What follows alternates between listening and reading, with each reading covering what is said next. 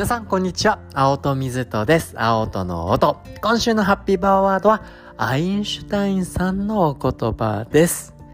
自分自身の目で見て、自分自身の心で感じる人はとても少ないというお言葉をご紹介させていただきました。今週の月曜日、ハッピーマンデーでこの言葉、脳神経科学の観点からお話ししてますので、気になる方は聞いてみてください。というわけで、木曜日ですね。木曜日は何をやってるか。教育や子育てにまつわるお話、男性が愛したいのですね、ブログ、まあ男性が愛したいというのは僕がやってる会社なんですが、あのそちらのね、ブログ記事とリンクしながらですね、お話を展開させていただきます。で、その、ね、ブログの方はですね、まあ、現場で長年活躍された方の言葉。で、僕の方はこうそこをね、脳の観点からお話しするという形でご紹介させていただいてるんですが、今週のね、ブログ記事の内容が、ヒーローインタビューが刻んでくれるあったかい時間と記憶。あったかいんだからとかってありましたね。なんかね、あったかい時間ですね。と記憶。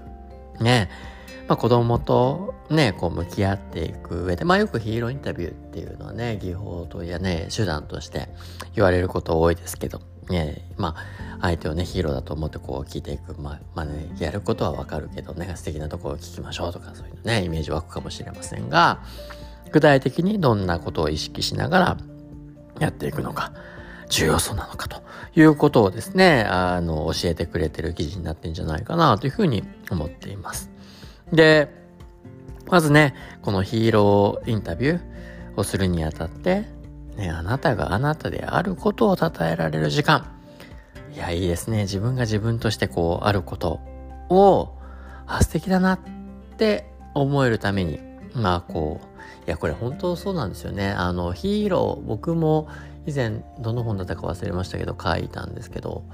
そのヒーローとかヒロインとかね、あの、なる。で、それは誰かと比べてなるではなくて、自分にとって自分がね、自分でいいんだって思える。そういうことがね、なんか、ヒーロー、ヒロイン。で、そういった世界、ね、誰かと比べるんじゃなくて自分が自分として自分がヒーローだって思えるような状態であることってすごく重要だなって思っているので、あなたがあなたであることを称えられる時間、一人一人が持つユニークネスを称えられる時間、そうですよ。誰かの基準だけで測られる世界ではなくて、やっぱり一人一人がみんなね、もともと DNA レベルでも違う。誰一人として同じ体験をしていない。みんな本質的にはユニークなんですよね。そこを、いや、誰かの基準に合わないから、で、ネガティブなことになっちゃう。そうではなくて、いそういった、ね、DNA 持ってる。そういう体験をしてきてる。だからこそのユニークネスを称え合っていくっていうことを、これがすごく大事になってくる。で、ヒーローインタビューするとね、いいとこ聞いていくっていうことも多いのかもしれないですけど、そういうことではないですね。こういろいろね、お話を聞いていく中では、当然ポジティブな話だけじゃなくて、ネガティブなことも出てくるかもしれません。一見ネガティブなこと。けど、これをどう捉えるのかっていうことを、ね、このヒーローインタビューでは大切にしたいっていうことですね。ヒーローインタビューはヒーローにね、今回こう、インタビューしていく。まあ実際に一人一人がヒーローなんですけど、自分ではヒーローと思ってないかもしれない。けどそれを自分自身がヒーローだって思ってもらえる。ヒロインだって思ってもらえる。で、そういう時間にしていくっていうことですよね。これまさにですね、以前お話しさせていただいたリフレーミングのお話に非常に通ずるとこかなというふうに思います。今回のね、このブログ記事の中で、ね、もう書いてある通りですね、あの、ね、子供から出てくる、ね、いろんなこと、ね、どんなお話もですね、そう聞かせていただく中には、当然ポジティブな、ね、ことだけじゃないんですよね。だからそういった、ね、最近どうしてんのって聞いたときに、ポジティブなこともね、最近あったこと、感じていること、自由にね、話してもらえば、ポジティブなこともあるけど、やっぱりネガティブなこともね、最近ね、ホニャラにハマってるよ、楽しいよ、ね、そういう話も出てくるかもしれないし、ああ、なんだかね、最近何もやる気しないんだよね、みたいなね。ね、年齢上がってくれば進路が決まらないんです、みたいなのもあるかもしれない。やったテストいい点取ったとかね、いろいろあると思うんですよね。で、そこからですよ。よくありがちなね、あの反応かもしれない。ここをどうリフレームするのか。そして、ね、一人一人が、自分のユニークネスに気づいていく。強みに気づいていく。そしてね、自分自身をね、自分自身であることの素敵さに気づいていくためにどういうふうに向き合っていくのか。じゃ例えばさっきのね、なんかにハマってる、最近ね、骨にハマってんだよ、楽しい。ねえ、どうしてハマったの？っていうのもあるだと思うし、やっぱちょっと見せてくれない？って思う実際にね、こう働きかけていく。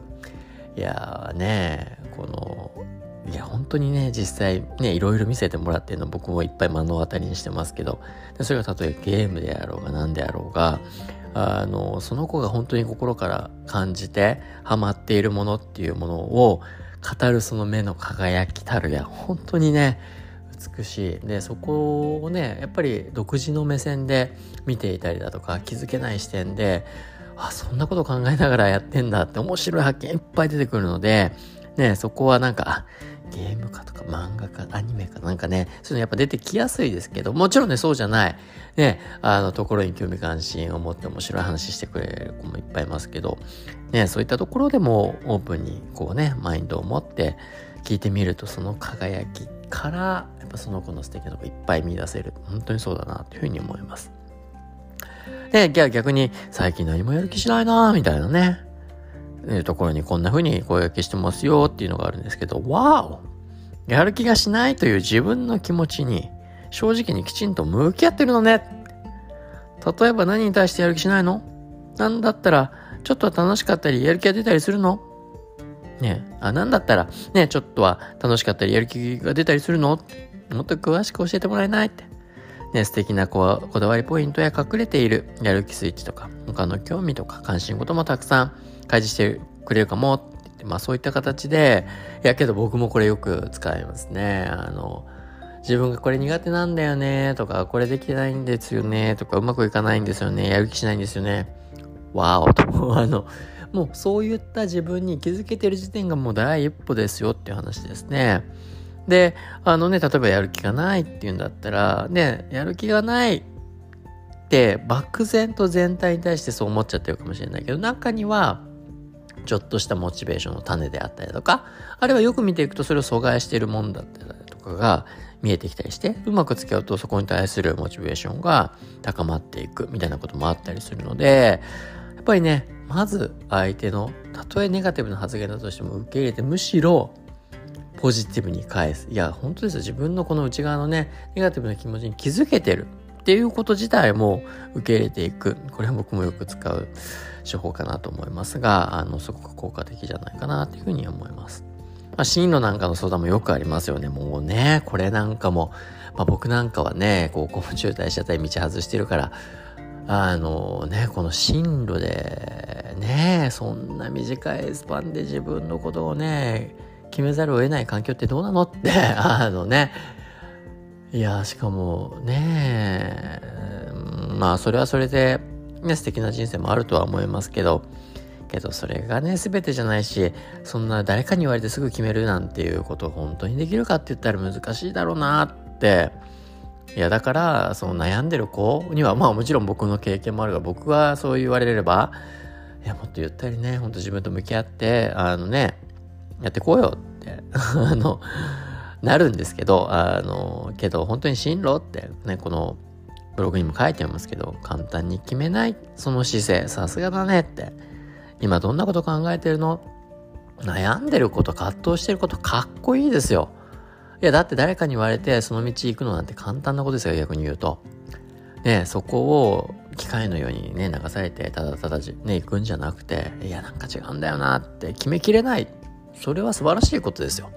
ね、当然ここ行ったらやりたいって、ね、あの、相手はね、耳に入ってるだろうし、ね、あの、選ぶことはできるんでしょうけど、その中で、やっぱりね、自分自身の思いを大切にしてるからこそ、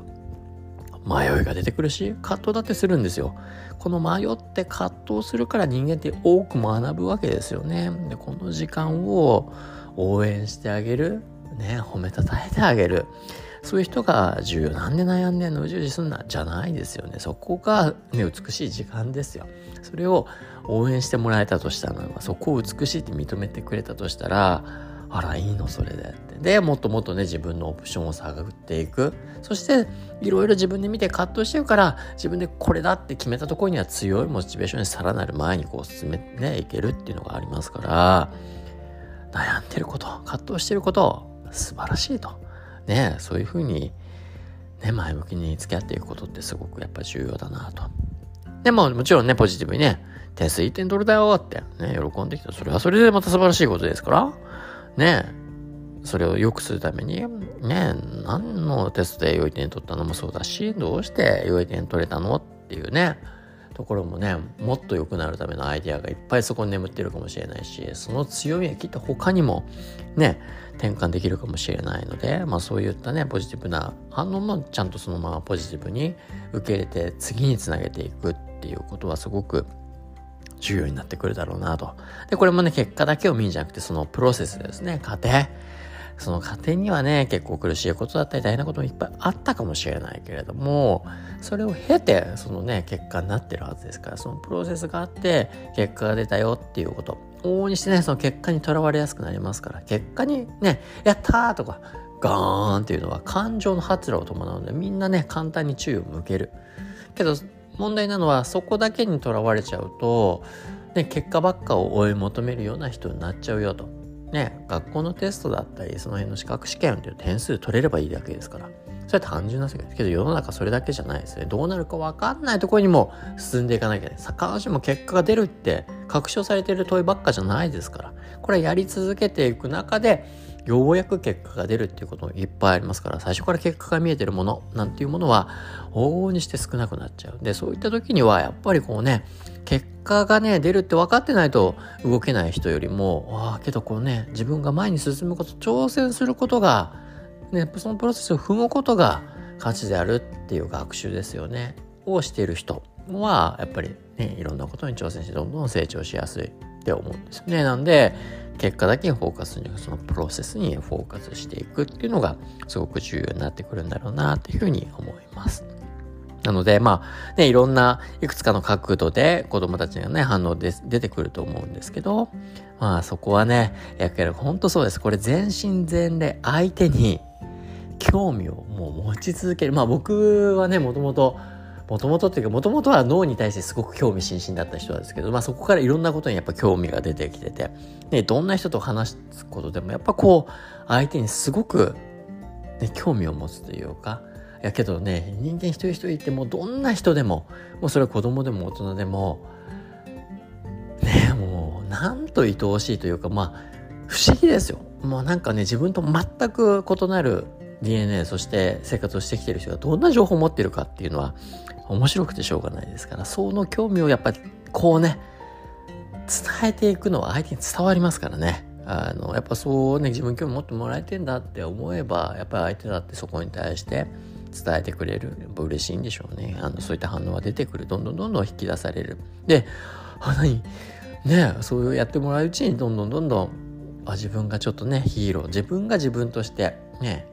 素晴らしいんだって感じれるようになってくるよっていうことですね。で、改めてね、まあそういろんなね、問いかけをしながら聞きながら、あなたはあなたのヒーローだよっていうね、そんな唯一無二の本当あなただからこそですよ。ヒーローであるあなたの素敵さを整理確認。まあまあわーって言っちゃったの。こうね、まとめ上げていくフェーズっていうのはやっぱりね、まあこれは現場ならではのね、あのお話だとそう大事ですよ。まとめ上げるからこそ、今までね、話してきた内容がちゃんとね、もう一回、リフレームされたものがもう一回、ね、こう、リトリーバルね、引き出されて、脳の中に強い記憶になって、こうね、まとめの作業もすごく大事ですよね。で、そんな素敵さを持つことができたことに協力してくれた自分、他人、子供のへの感謝、ね、そういうポジティブなマインドになったことのね、手助けになったことには当然ポジティブな感情ですから、それも言われないと意識しないとその情報ってなかなか脳の中にね、紐づかれませんから、そういったことを、あの、引き出していくことによって、いろんな人への感謝のね、強いまたポジティブな感情が紐づかれる。もうこの感謝もね、脳にとっては本当に大事なんですよ。またいつかね、あの脳の観点からお話ししたいなというふうに思うんですけど、この感謝の時間、この日ね、その素敵さを引き出していった素敵さに携わった人物こと、いろんなことたちにこう感謝する時間を持って、これもね、まさに記憶を強くしていく上で重要になっていくよというお話なるのかなと。で、まだまだね、あの、ね、このブログの中には、で、じゃあそのインタビューをする上での前提のマインドセット、まあ、ポジティブに作り直していくっていうこともやった上でこうヒーロインタビューするとね、なお効果的ですよみたいなことも書いてありますので、そちらもチェックしていただけたらなと思うね。このヒーロインタビューはね、もう僕言いたいことがいっぱいあったんで、ちょっと長くなってしまいましたが、少し参考になればなというふうに思います。というわけで、ね、もう木曜日、明日は金曜日ですよ。 Happy Friday ですよ。皆さんのハッピーエピソードをいっぱいいっぱいお待ちしてますので、ぜひぜひ投げかけてください。それではまた明日お会いしましょう。青と水とでした。